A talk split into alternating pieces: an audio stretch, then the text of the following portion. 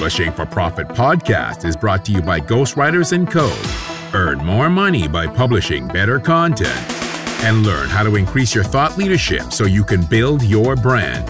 Head over to ghostwritersandco.com for more information. That's ghostwritersandco.com. And now, your host, Joel Mark Harris.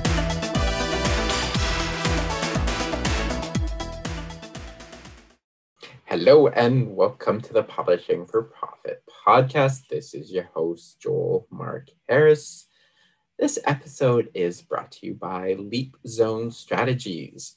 As I've mentioned before, I'm going through their course Built to Rock, and it's a fantastic course. I've talked about it before on this podcast, but what I really like about this course is it's not just a bunch of videos, not a bunch of modules. You actually get real life coaching sessions at a very affordable price. So I highly recommend it.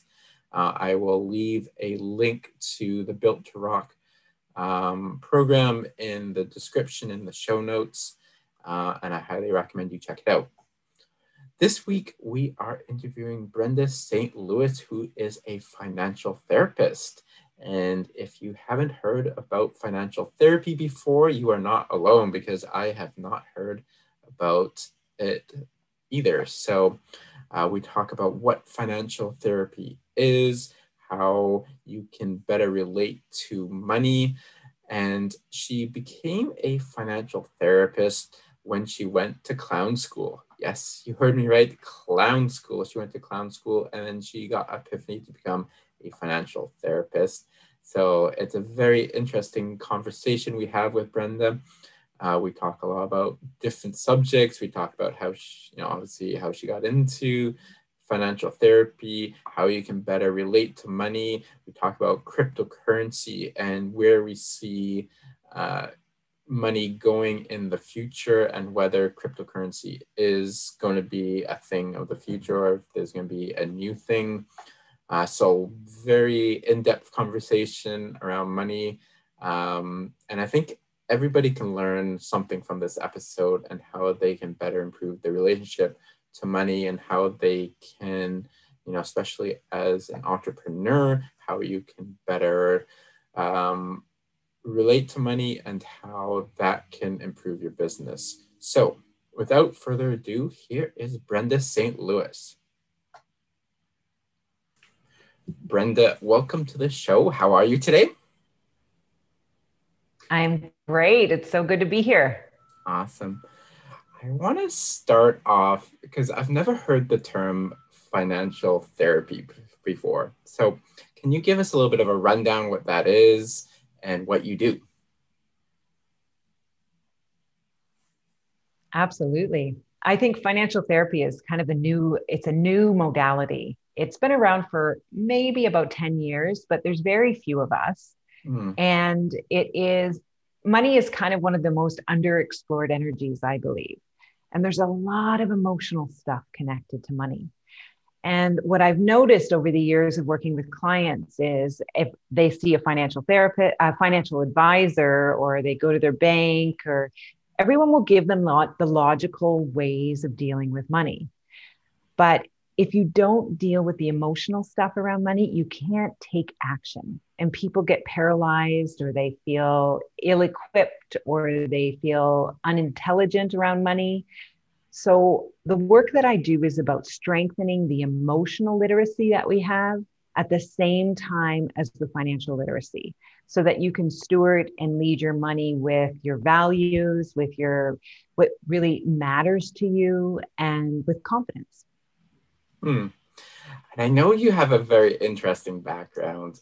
Uh, you know, I thought I had an interesting background, but your background trumps, I think, pretty much all backgrounds that I've heard of and all the type of people I've had on the podcast. I think yours is by far one of the more interesting ones. So, can you talk a little bit how you know your background and how you got into, um, you know, yeah, money therapy and where you are today?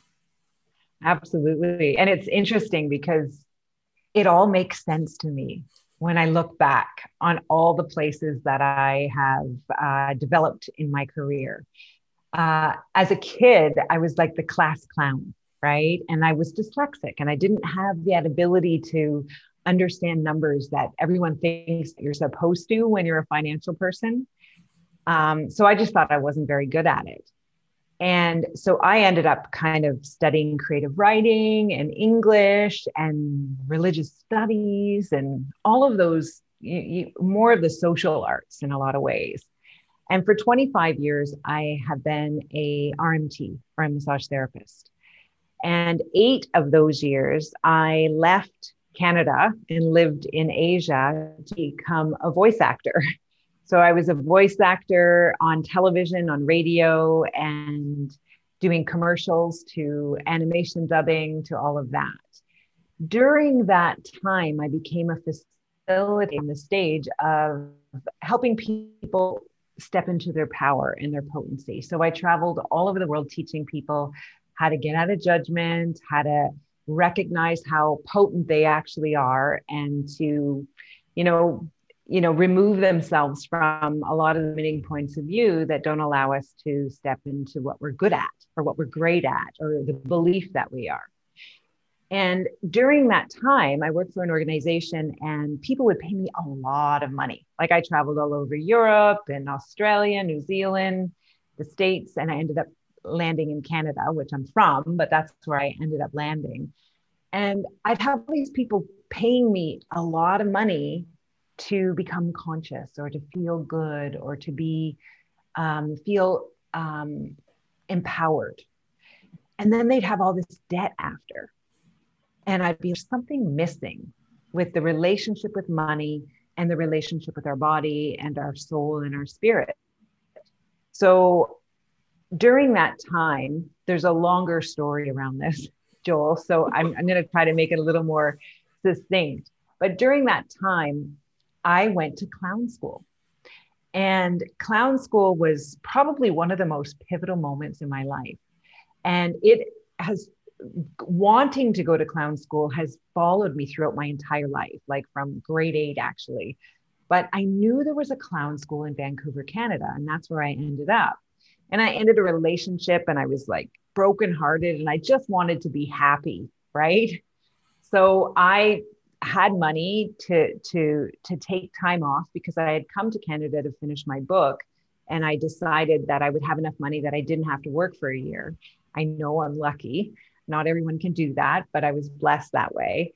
And um, during that time, I went to clown school. And in one of the workshops that my teacher is really pivotal. It's like a Chip Pochinko clown school where there's like shamanic work and mask work and things like that. So I did this mask and I got this. You're supposed to have this pound of clay in front of you and you put a mask on and the teacher whispers something into your ear and you make a mask. You make you make eight of them, you paper mache them, you paint them, you put them on, you dress them, and the the combination of all those are your clown.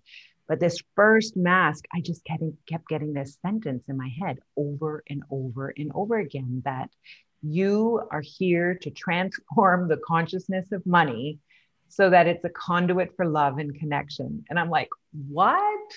I have $40,000 in debt. Like, I am supposed to do this.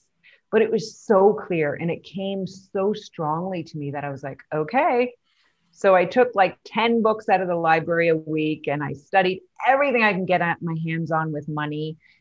And over the last 13 years, I've developed what I have now, which is a really empowered, powerful, transformational platform to really step into who we are in the world in relationship to money so that we can steward the earth, our communities, our bodies, and ourselves.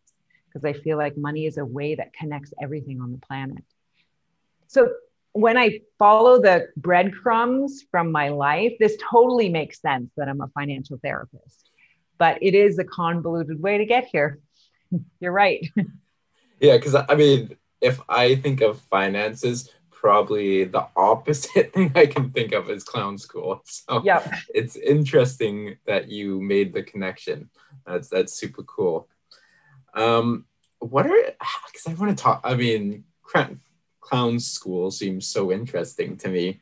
So what I mean, I want to spend a little bit of time, not too much, but what like what did you learn in clown school? And what did you take away that maybe you could um, use as a financial therapist? Oh my god i think that everyone should go to clown school. It's like it's like kindergarten for um, people that are on the adventure of discovering who they are. Um, one of the things that you learn in clown school is when you're on stage the way that you captivate an audience is that when your audience reacts to what you're doing, you have to let them know that you know they reacted. And then you know that they know that you know that they know that you know. So it's the ultimate in connection, right? And it's such a deep connection, and you're playing it so dynamically with so much presence constantly when you're on stage or when you're doing anything that that skill can be used in therapeutic processes with clients.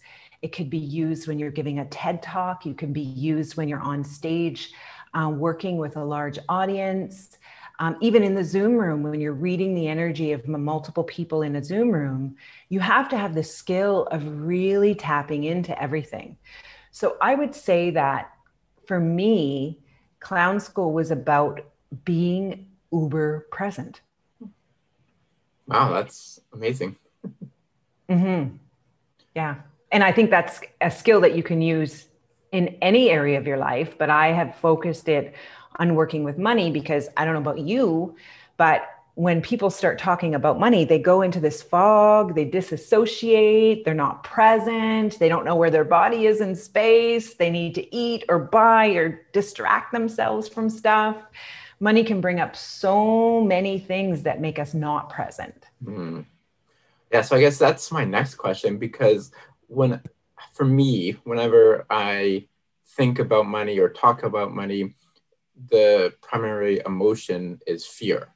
Is I'm scared to bill my clients. I'm scared to remind them. I'm scared to look at my credit card sometimes. You know, so I think fear is a primary emotion around money. What other emotions do you see and how do you work through them? Well, thank you for sharing that because you're not alone there. And I think that's one of the big things about our money stuff is we feel like we're all alone in it. Mm-hmm. You know, and we have to do it all alone and we have these feelings and we can't talk about it. So a lot of the emotions that come up around that could be shame you know, shame that you're not asking for what you're worth, shame that you have a hard time articulating it, shame that you're not doing as well as you think you should. And if someone has a high net worth, shame that they might get judged because they have too much money or that they don't know what to do with all the money they have. You know, it's never just about scarcity because scarcity could be that place where I'm just paying the bills and I'm living paycheck to paycheck and I don't know what's coming next um, and that could be that that can be really fear based, right? Because you're like, I don't have any foundation to stand on. So if something happened, especially as an entrepreneur, and I couldn't bring in money, how am I going to feed my family? How am I going to pay my rent? Right. So there's some real fear there, right? In that place. And then there's the scarcity of having a lot of money, but hoarding it and holding it because you feel like, what if I don't get more? right? So there's this real resistance to allowing the energy to flow.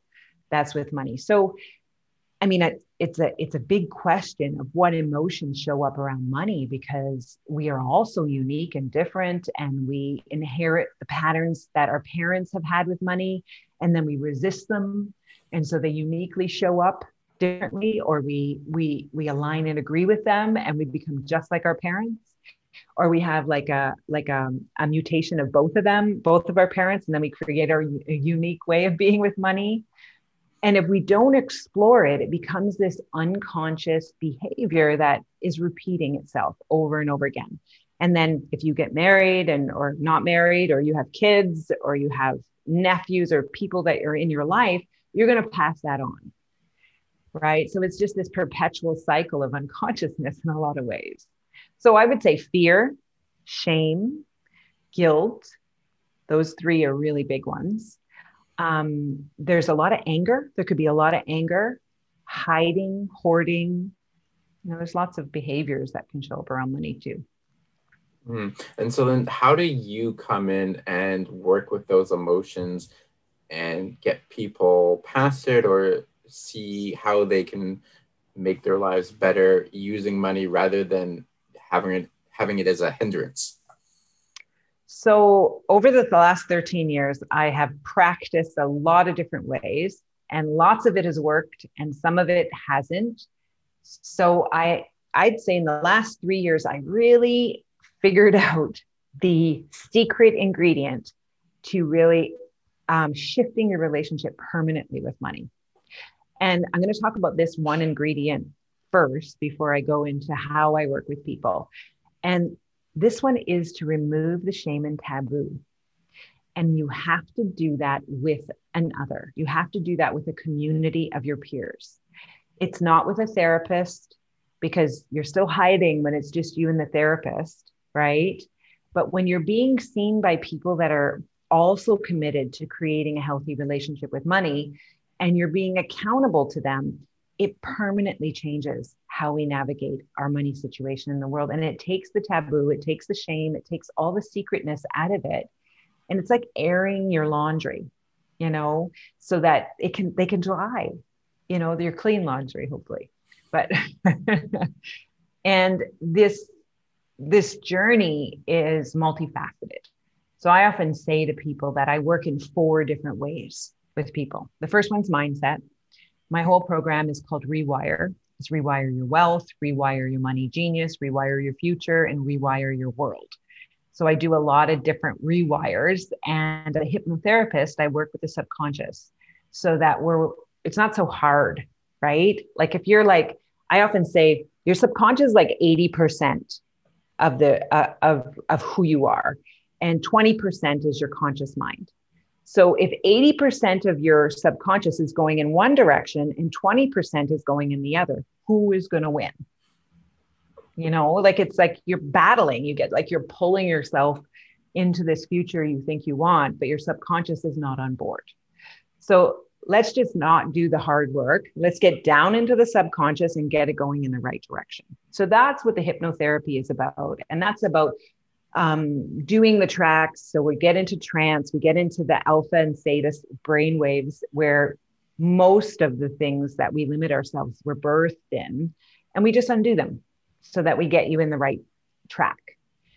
And so, in that regard, we also have to look at your story because there's a lot of patterns that we have, you know. So, we do a real deep dive into what you inherited from your parents and all of that stuff. So, therapy that's why it's financial therapy. So, we're doing therapy so mindset is key mm-hmm. and really being aware of the internal negative talk that shows up. The second one is financial literacy. And I don't know about you, Joel, but I was not taught about money when I was a kid. Nothing, zero. Yeah. I know. I, it seems ridiculous that kids are not taught it. But I do want to say one thing that when I was a kid, my parents had us go with the financial advisors and we sat. So we knew about compound interest and we knew that if we kept putting money away, it would grow. But my brother did. He stayed with them and he's a bit of an OCD person. My sister and I are impulse driven. We're we, in the money archetype parallel, we're fools. So we spent it all and traveled the world, right? So even if your parents tell you how to do it, it doesn't necessarily mean you will do it. So um, there's more more than just financial literacy that will change your behaviors. But financial literacy is key. And I've partnered with the top financial literacy schools in North America, the Enriched Academy. And they have an amazing, easy way of learning about lit- financial literacy in an easy way that's fun. Like they have the dad jokes and the, like, you know, their videos, and it's like, it's not so heavy duty and dry. Um, so that's really important. And then the third piece is money ecosystem. So this is the systems you know money can be really complicated and they, it's not actually complicated but the whole industry makes it sound like it's so complicated with all the jargon and the language and and even when you go to a bank they charge you all this stuff and you think that you just have to pay for that. So we don't know. We just say yes okay. You know so what we do is we create a system we educate you on where your money's going any of the leaky money. We go into your finances and look at it and clean it up and set up a system so that if you won, won the lottery you know what to do if you lost your job you know what you did what to do so it's like really that it's so powerful to have a good money ecosystem and then the fourth piece is what i talked about was community and connection and that's really about being seen in a group being accountable, and being heard throughout it all. So that's how I work with clients. It's amazing. I think that's those are four very crucial pieces for sure. Um, I want to delve into you mentioned, you know, parents, and I think this is an important aspect because I know my financial literacy, the way I spend money is directly related to how my parents spend money. Do you think that's always the case that you learn those behaviors from your parents, or do you learn them in other ways as well? Yes, and yes, I would say. You know, like I think most of our behaviors, our points of view, and our limitations are birthed between the ages of one and 12. That's when our patterns are developed in our brain. So if you're witnessing your parents be a certain way about money, you're going to mirror that. It'll be framed in your body. But you also might make a decision that I don't want to be like that. Okay? So you could do this like like what's a good example? Like do you have an example how you have with money that's related well, to how your parents are? Yeah, so I mean, I think spend like not um not work worrying but not worrying if that makes sense. So um yeah i guess being a little bit more impulsive like my my parents were impulsive. They didn't track money um and and so i definitely learned that behavior of of not being so careful with money with spending it a little bit more freely than i should sometimes. Um so yeah i think that's pro- you know that's probably the example i would give so the way we do one thing is often how we do everything. So mm-hmm. we can look at it with money, right? Like, so if your parents, you know, don't pay attention to, like, say, money or stuff like that, they also might not pay attention to other things. You know what I mean? Like, whether mm-hmm. it's, oh, the kids need new shoes, or I don't know, like, whatever, yeah, or they yeah. could like those kind of things they're behaviors that you'll mirror in other parts of your life like you might not pay attention that that that that bottle has been sitting on the counter for 3 weeks and it needs to be put under the sink right? Like we have different ways that we do that. So that's a behavior that will spill off into money. And when it causes a problem then you want to that's when we look at it and deal with it. If it's not a big deal then we never actually look at it right. mm-hmm. so if your parents both made pretty good money and it didn't matter if they were impulsive they didn't you know, that kind of thing. They may not have the greatest retirement plan, but they didn't feel the pain until they were much older. Then they may never choose to change it. Right. Mm-hmm. So, yeah. in that regard, it's like that's how we kind of mirror our parents. Now, when I talk about how um, parents inform us about how our emotional state is around money, and it, it, rarely has anything to do with what they say. It has everything to do what you pick up energetically with them. So that you had described it in like um not tracking and not knowing. It's like that mm-hmm. avoidance behavior mm-hmm. but there's a worry underneath. There's a like a like oh but i don't want to look at it right? Okay this might not work but i don't want to look at it. This is what i deem the innocent archetype and it's the very first archetype that shows up with people. And every kid is supposed to be an innocent. Like you're not supposed, as a kid, you're not supposed to worry about having a food over your food on the table or shelter. Like your parents are supposed to take care of that, right? But when you get kicked out of the house or you have to get your job or you go somewhere and like you're you're you're starting your life, you're supposed to graduate from being an innocent to which I consider a warrior or a wizard or a wise elder, right? Or a caregiver. There's just different archetypes that we are more grown up. Some people don't. they stay an innocent and like the bills come in and they just shove them in the drawer and they don't want to look at them and they say i'm terrible with money i'm no good with money um, and so this is this is a pattern that can happen when you have the innocent that hasn't matured yet right so that that's one thing that can happen does that answer your question? Yeah. Oh yep. Yeah. Mm-hmm. yeah. Mm-hmm. Uh, can you so yeah you you've talked a little bit about the archetypes. Can you tell us uh, the different types and what they represent? So the archetypes are eight. There's usually there's i have nine money archetypes but i um kind of evolved them from my mentor deborah price that has run the money it's the certified money institute coaching institute in california. Mm-hmm. but i've changed them a bit because of the work that i've been doing over the years that it there were some things that needed some evolution around it. And they are jungian based.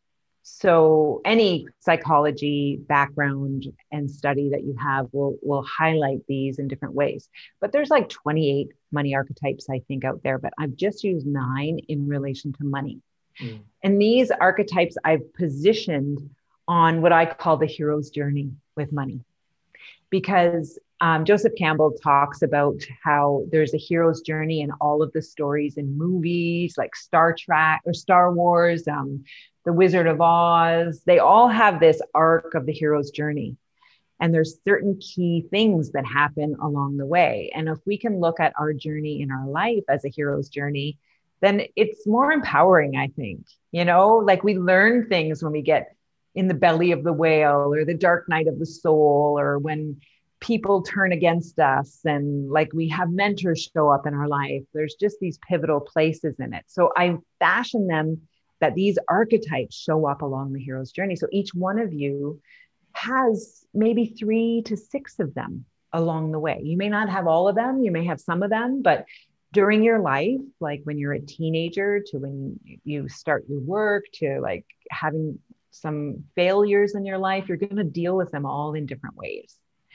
So the innocent is the first one, and the orphan is the other one. And the orphan is the one when you have maybe an abusive family or you've been betrayed by elders or, or people that haven't supported you.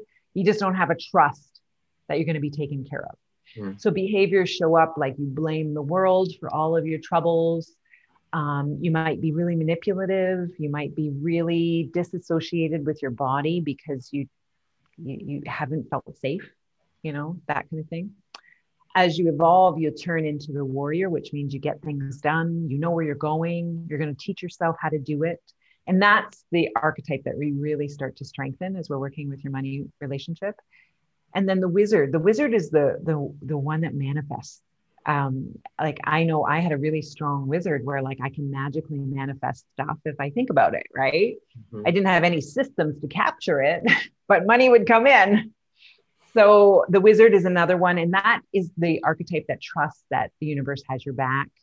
They don't have scarcity.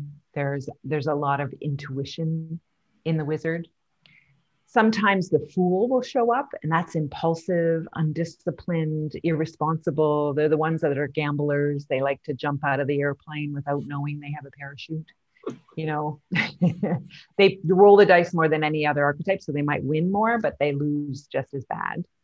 The artist believes that money is the root of all evil. They have a hard time asking for what they're worth. They might also have a hard time sending out invoices and asking for money. So there's a real weird, kind of wonky relationship with money. The tyrant is the one that is the hoarder. It's like there's never enough. They feel like they are never enough and they just have to take everything, or they might be the ones that track everything on the Excel sheet, just like make sure everything's balanced and they get the receipts from the people in the family and they they partition out the money. So it's really rigid mm. and there's a lot of fear in that archetype. And then there's the wise elder oh no, there's the caregiver. The wise elder I'll talk about at the end. The caregiver is the one that, um, you know, they get their value from taking care of people. You know, so they'll surround themselves with a lot of innocents or fools that just need to be rescued in a lot of ways, and orphans as well. And they get their love. They hopefully feel like they get loved by what they give and as you're a healthy caregiver then you you, you recognize that you're not going to give to everyone you need to give to the right people And as a caregiver, you some people just come in as a caregiver. You're never going to get over it. It's who you are. And then we have the the wise elder. And this is the ninth one that I've added to the mix. And that's the one that is going to tell a new story. It's the one that knows how to shop environmentally, knows that the impact that they use with their money is going to affect the planet and their communities. They're aligned with their values and they're not going to get um, sold to by propaganda or, or, marketing.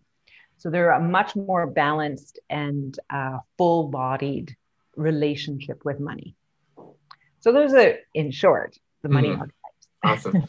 Is it easy or hard uh, to shift archetypes from like if if if you're like the fool and then you would say i want to be the wise elder how difficult is it to change your behavior to become the wise elder well you'll probably always have the fool in you you know because mm-hmm. the fool likes change and newness and and that so there's a lot of gifts in the fool the fool will take a risk and they're not so fear based so those are really beautiful qualities to have when you're going on the journey. But what is missing in the fool is doing your due diligence and your research and taking the time and sitting in meditation and tapping in into your intuition. So those are the practices if you have a very strong fool that you need to use if you're going to step into the wise elder. And so one thing that strikes me and and is like when you go into a relationship with somebody else, right? You're combining your financial resources, but as we've talked about, often you come at finance finances a different way and you have different experiences with finances. So what are some strategies you can use uh, with your significant other to move forward in an impactful way where you're not because i mean obviously finances is i think the biggest stress in a relationship and it's why often relationships don't work. So, what are some strategies you can use to move forward powerfully and not have not be fighting over money all the time? So, one of the most important things is to understand that you are not your partner mm-hmm. and you do not have the same history as them and to really understand why they are reacting the way they are. So when we do when I do work with couples, we'll go through their money bio, we'll get their story and what archetype is leading. Mm-hmm. So for example, say you have a a uh, I'll do a heterosexual couple because it seems to be the ones most people relate with. But like say the um the man is the one that brings in the money and takes care of everything and dishes out the money to the kids and the, and the wife and everything. And the wife says, I'm not good with money. I never look at money. I never do. Like, I, I don't know the numbers. Like, mm-hmm. that's kind of a, a thing. So he has this weight of having to be so in charge and and know in the know of everything and she gets a free ride in his eyes right in her eyes she's like i have no control you know like I, i'm not i'm not in control. I don't understand anything. And if he was sick i would be lost. So that innocent her innocent if the carpet gets pulled out from underneath her and he something happens to him she's lost. So there's this real anxiety here. So there could be this power differential. So when we go into the man this has happened for clients of mine before where he had to go to work on a farm at a really young age. He never got to play. He never got to take care of things. He never got anyone to take care of him. He was taking care of everyone all the time. And his work, he got paid at five years old for the work he did on the farm. So everything that he did was related to money. So his innocent never got nurtured and he could never relax. She was innocent her whole life right? So when she could see, oh, he just wants to be taken care of. And we'd start to have some compassion for the varying archetypes that show up for each other.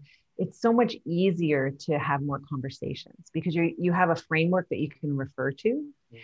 And that's one key thing. And I mean, that's really extravagantly different. Not every couple is that dynamically different because, especially now, we all both, there's usually double incomes in a family and like we're, we're leading in different ways. That you want to have regular money dates. I call it your date with your digits. Mm. and if you could have it every week, that would be great. And so we all we both look at the finances, we we see what we each have been spending and what's happening and have some dialogue around it and creating a framework where there's no blame, there's no shame, there's no anything. And that sometimes takes a time, especially in a relationship where you've built up resentment over time. You do need to do some healing so that you're not throwing arrows at each other when you're doing the money talk. So it's just like I was saying, money is one of the most underexplored, under talked about energies in relationship or even in the world that um, you got to start from square one Mm-hmm. It's not like a quick little recipe of how to do it. Reading some books would be a really good idea together. Taking my course together. we'll put uh, all your the course in your in the show notes as well, so people have a link to that as cool. well. Uh, so, so with entrepreneurs, they they have a you know they have a certain I guess modality, and then you have I call them nine to fivers or steady income jobs do you see a difference in how they approach money? Absolutely. First, entrepreneurs are really happy with risk. They can take risks mm-hmm. and they know they have to, right? So it's almost like a lot of times entrepreneurs fly without um, foundation underneath them until they can build it up when you're employed, you're you can just rely on that paycheck, right? You don't have to worry about it. So that is key. That is a big piece. It's a different kind of mindset. And uh, when you talk to people that are nine to fivers, I thought, I have no idea how you guys could do that. You know, that would terrify me. And then you get an entrepreneur saying, I could never have a boss. I can never have to answer to anyone. Right. So they're totally two different personalities. Yeah. So when we're doing work with money, similar energies can come up, but for different reasons. You know, so um, a nine to fiver, for, for instance, might say, I don't know why I have no money at the end of the month. You know i'm just living beyond my means. Same thing can happen with an entrepreneur. You know like i had a really good month this month so i spent it all because i've been not spending for 3 or 4 months right? So it's the mm-hmm. same cycle but for a different reason. Yeah. With entrepreneurship you keep hearing that cash flow is king that it's about more about cash flow than anything else than money in the bank, than how much you're earning. Can you talk a little bit about the importance of cash flow and where you see it um, in financial literacy? So, of course, cash flow is very important. If you don't have cash flow, then how are you doing it? Absolutely.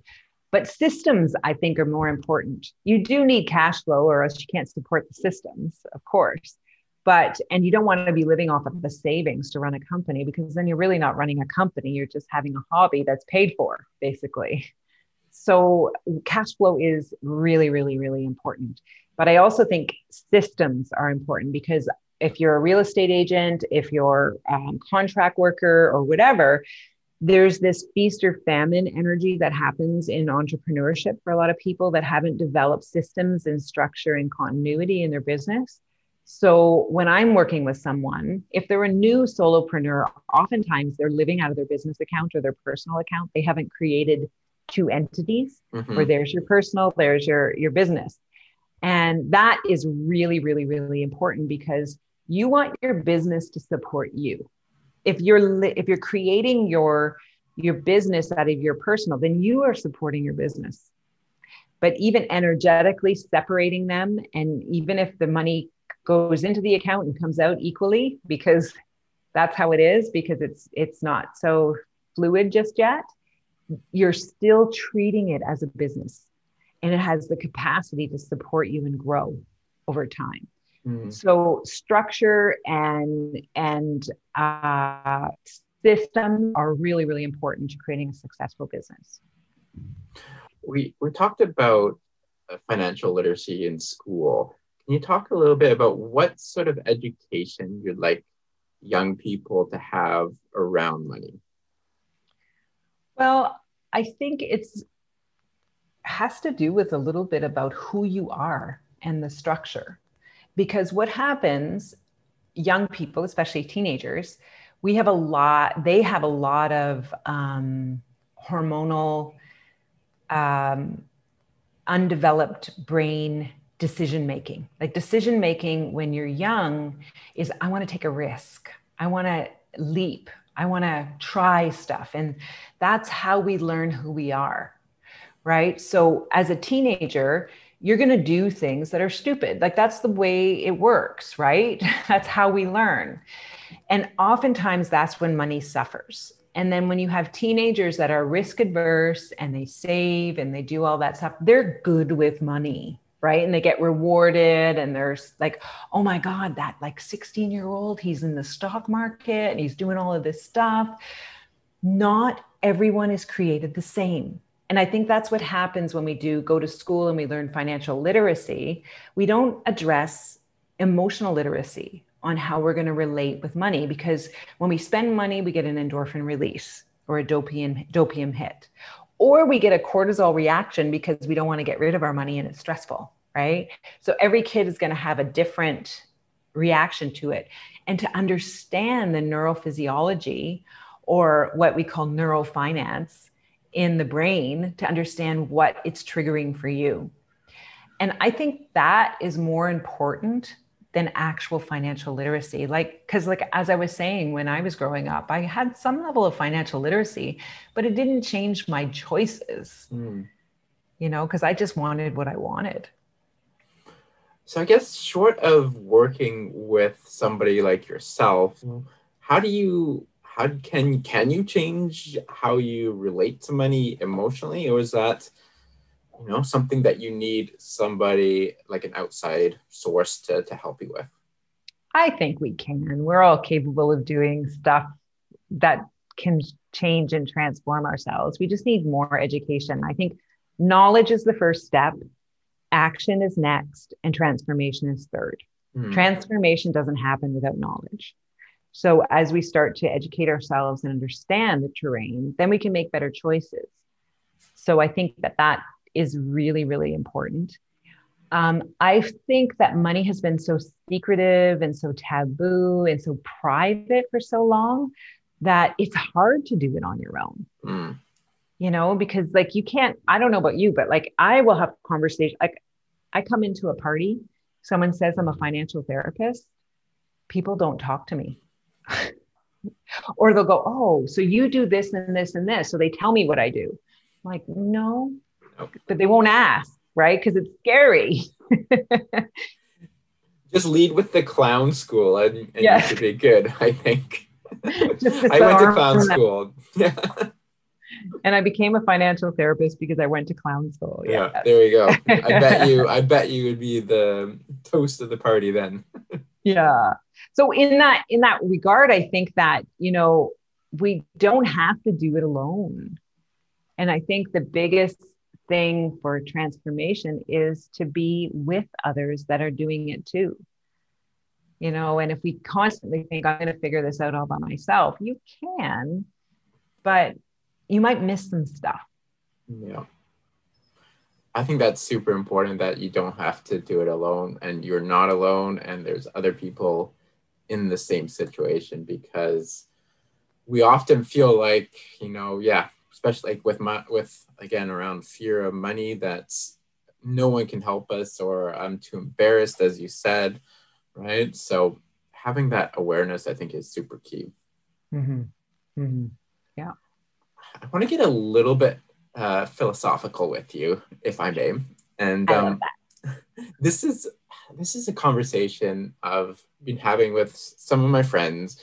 Uh, you know, especially with the rise of cryptocurrency, people are saying that money is this made up thing that doesn't really matter. And I think too, with here in Canada, because we're we're spending so much and we're getting in debt as a country, um, that but people don't seem to be concerned about that some of them uh, i should say because they're like oh it doesn't really matter because money is not really it's it's something made up and it's not an actual finite thing can you talk a little bit about your beliefs around, you know, is because, you know, obviously money is not tied to the gold standard anymore. So is it really just a concept that we use as a society to help us run better? Or is it, should we, I guess, be concerned about debt and as a country and where things are heading? I know that's a huge question. So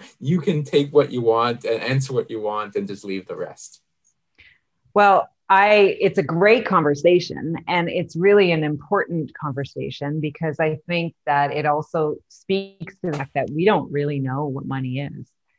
Most people don't know what money is. Mm. And when a lot of the work that I do is about you know creating a currency that honors the planet, our communities and ourselves. And right now it is one of the most toxic systems on the planet you know, the stock market is run by the top 1%, maybe eight people basically run the entire stock market. So any decision that's going to be made financially is is in this upper echelon that we don't have any control over. Mm. Although 80% of the stock market is held by most of the little people too. Okay. So yeah. in that regard, we still have a lot of power. We're just really segmented in it. So when we think about money is not real, I mean, we could go into the explanation of a fiat currency that it's come off the gold standard and it doesn't have the same um, measurable assets other than what we decide it to be. Um, and it's been used to run the country, but it's also been used to create a very, very wide haves and have-nots, and that that um, is going to continue. Like it's not like the way the system is developed, it's not going to correct itself. So a lot of people that say cryptocurrency is the way to go because it's decentralized and no one has the power over it. And I think that the libertarian movement around money and getting out of the the um, the the toxic capitalism and all of that stuff is is a really interesting conversation, and I could go there for days with you. Um, and I have a very interesting point of view of how I would like and see a currency that was inextricably linked to the resources on the planet that we all opted into. So nothing could get created or destroyed that didn't affect the planet, that we weren't aware of the effects that it had on the planet and our communities. I imagine a currency like that showing up, which would be very sustainable and it would create connection rather than disconnection. Because I think money right now touches every single person on this planet, even if they're in the mountains off the grid, they still are affected by it on some level. Mm. So I think that if we can change the consciousness of money in a way, we can change how we are interconnected and interdependent, on the planet. I know it's a utopia idea, but I'm still holding it up there. so, in to answer your question, is money real? um, it's as real as we believe it to be you know and it's a consensus reality and everyone on the planet believes it's real so it's real right? And we create value with it. And when we put value on it then it has power. It is power for us and against us. So i think that as a philosophical conversation my question would be can we move into a new alternative? Is it possible to shift 9 billion like how many people are on the planet? Like uh, 9 billion uh, 9, nine something around there yeah. Yeah can we shift 9 billion people's perspective of what is valuable right? I don't know. I don't have an answer. So do you do you think cryptocurrency is kind of the wave of the future? Is that where money is heading or do you think we will always be tied to a fiat currency? I believe that we could create a new currency that is based on crypto because the structure of the blockchain is pretty brilliant with this transparent ledger system and the way it's structured. Like if you think of how Ethereum is structured, and how you can build your own currency out of Ethereum. Mm-hmm. I don't know if you know a lot about cryptocurrency, but I know, yeah, I know a fair yeah. amount. I've written for a lot of publications oh, uh, dealing with cryptocurrency and blockchain. Yeah. So, blockchain is like a beautiful technology that I think can be harnessed in a way that's pretty powerful. I do believe that um, dataism is the new religion. And as more and more data gets collected on the planet, it's going to rule in a lot of ways. And as we kind of move passively away from it and hide from it, then we are the effect of it. So I think that we need to get ahead of it.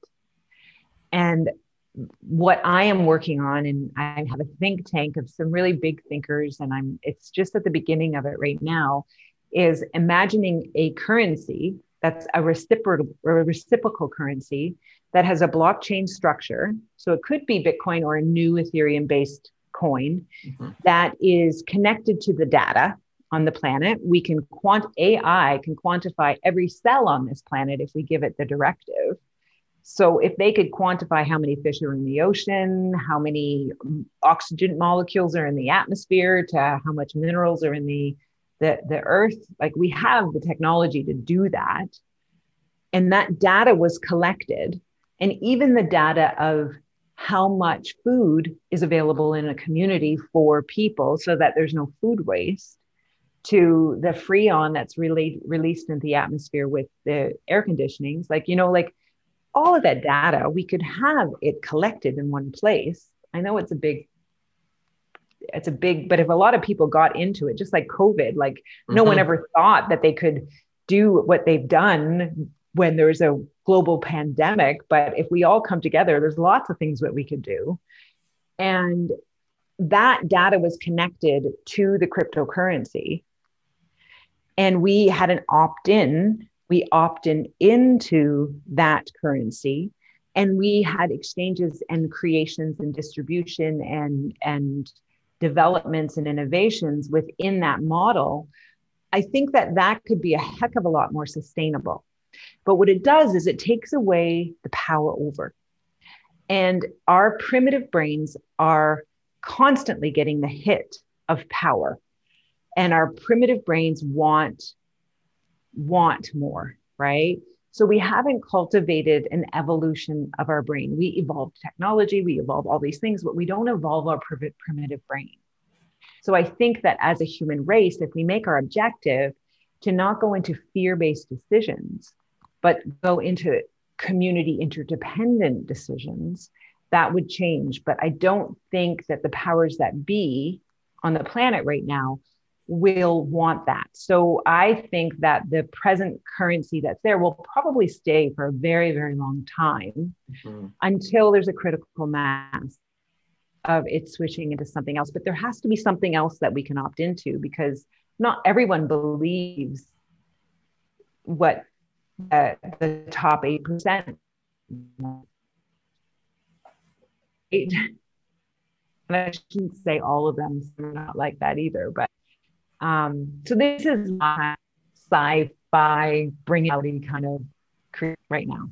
Got it. And so is that the rewire your wealth uh, global movement that you're talking about, or is that something different?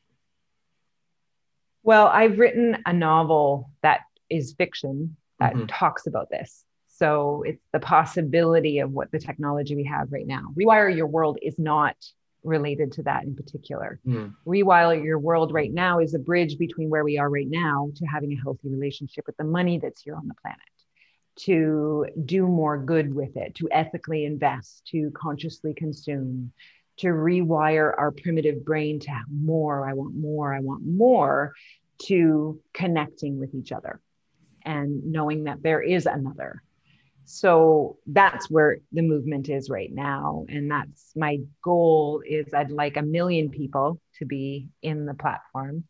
Right now we have about 3000 so we're growing but yeah.